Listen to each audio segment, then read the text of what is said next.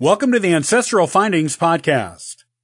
The 16th Amendment to the U.S. Constitution establishes a federal income tax. There had only been one tax of this type before, to pay for the Civil War, and it was canceled not long after the end of that war. Those who supported an income tax thought it would help lower income individuals by putting the greater tax burden on wealthier people. This is what you need to know about this most contentious of amendments.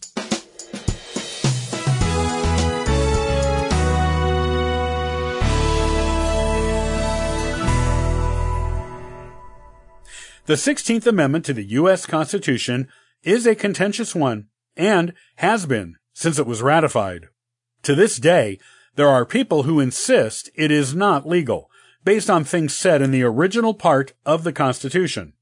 It is no wonder that this amendment is not a popular one, because it is the amendment that established the federal income tax.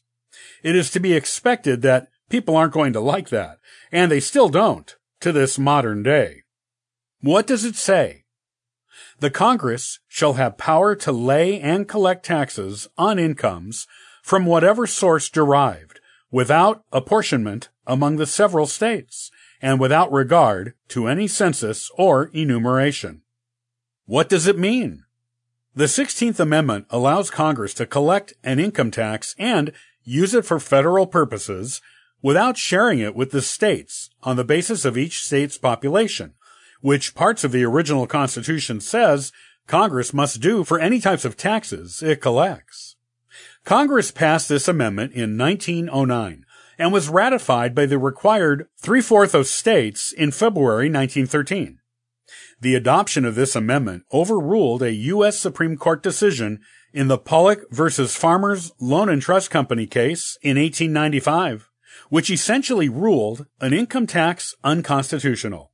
Congress made this type of tax constitutional by adding this amendment to the Constitution. Before this amendment was adopted, most of the money that the federal government earned came from tariffs on imports, rather than taxes from the American populace. There was an income tax imposed by the Revenue Act of 1861 to help pay for the Civil War, but this was a self-limiting tax and expired in 1872. Even after this tax went away, there were still people and groups who thought an income tax would be a good thing. The Populist Party, which was a late 19th and early 20th century political party, desired an income tax at the federal level.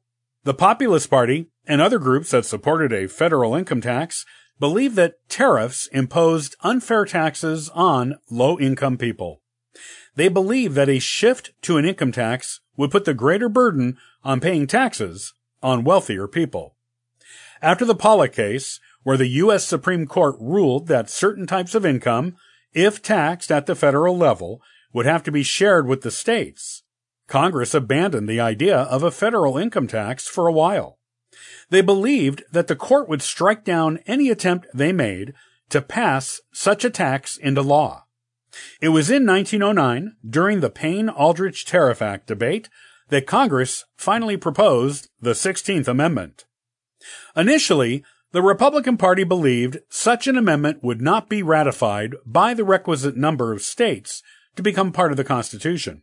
But a group of Democrats, progressive Republicans, and other groups who favored an income tax lobbied the state legislators in favor of the amendment and convinced enough of them to vote to adopt it to the Constitution.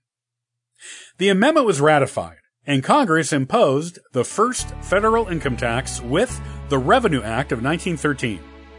In 1916, the U.S. Supreme Court upheld the constitutionality of the income tax in the case of Brushaber versus Union Pacific Railroad Company. The federal government has levied a federal income tax ever since that first one in 1913.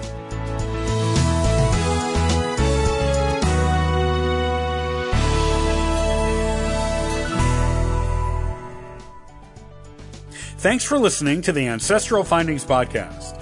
You can subscribe to the podcast on YouTube and iTunes. Also, check out ancestralfindings.com for free ebooks and weekly giveaways. Happy searching!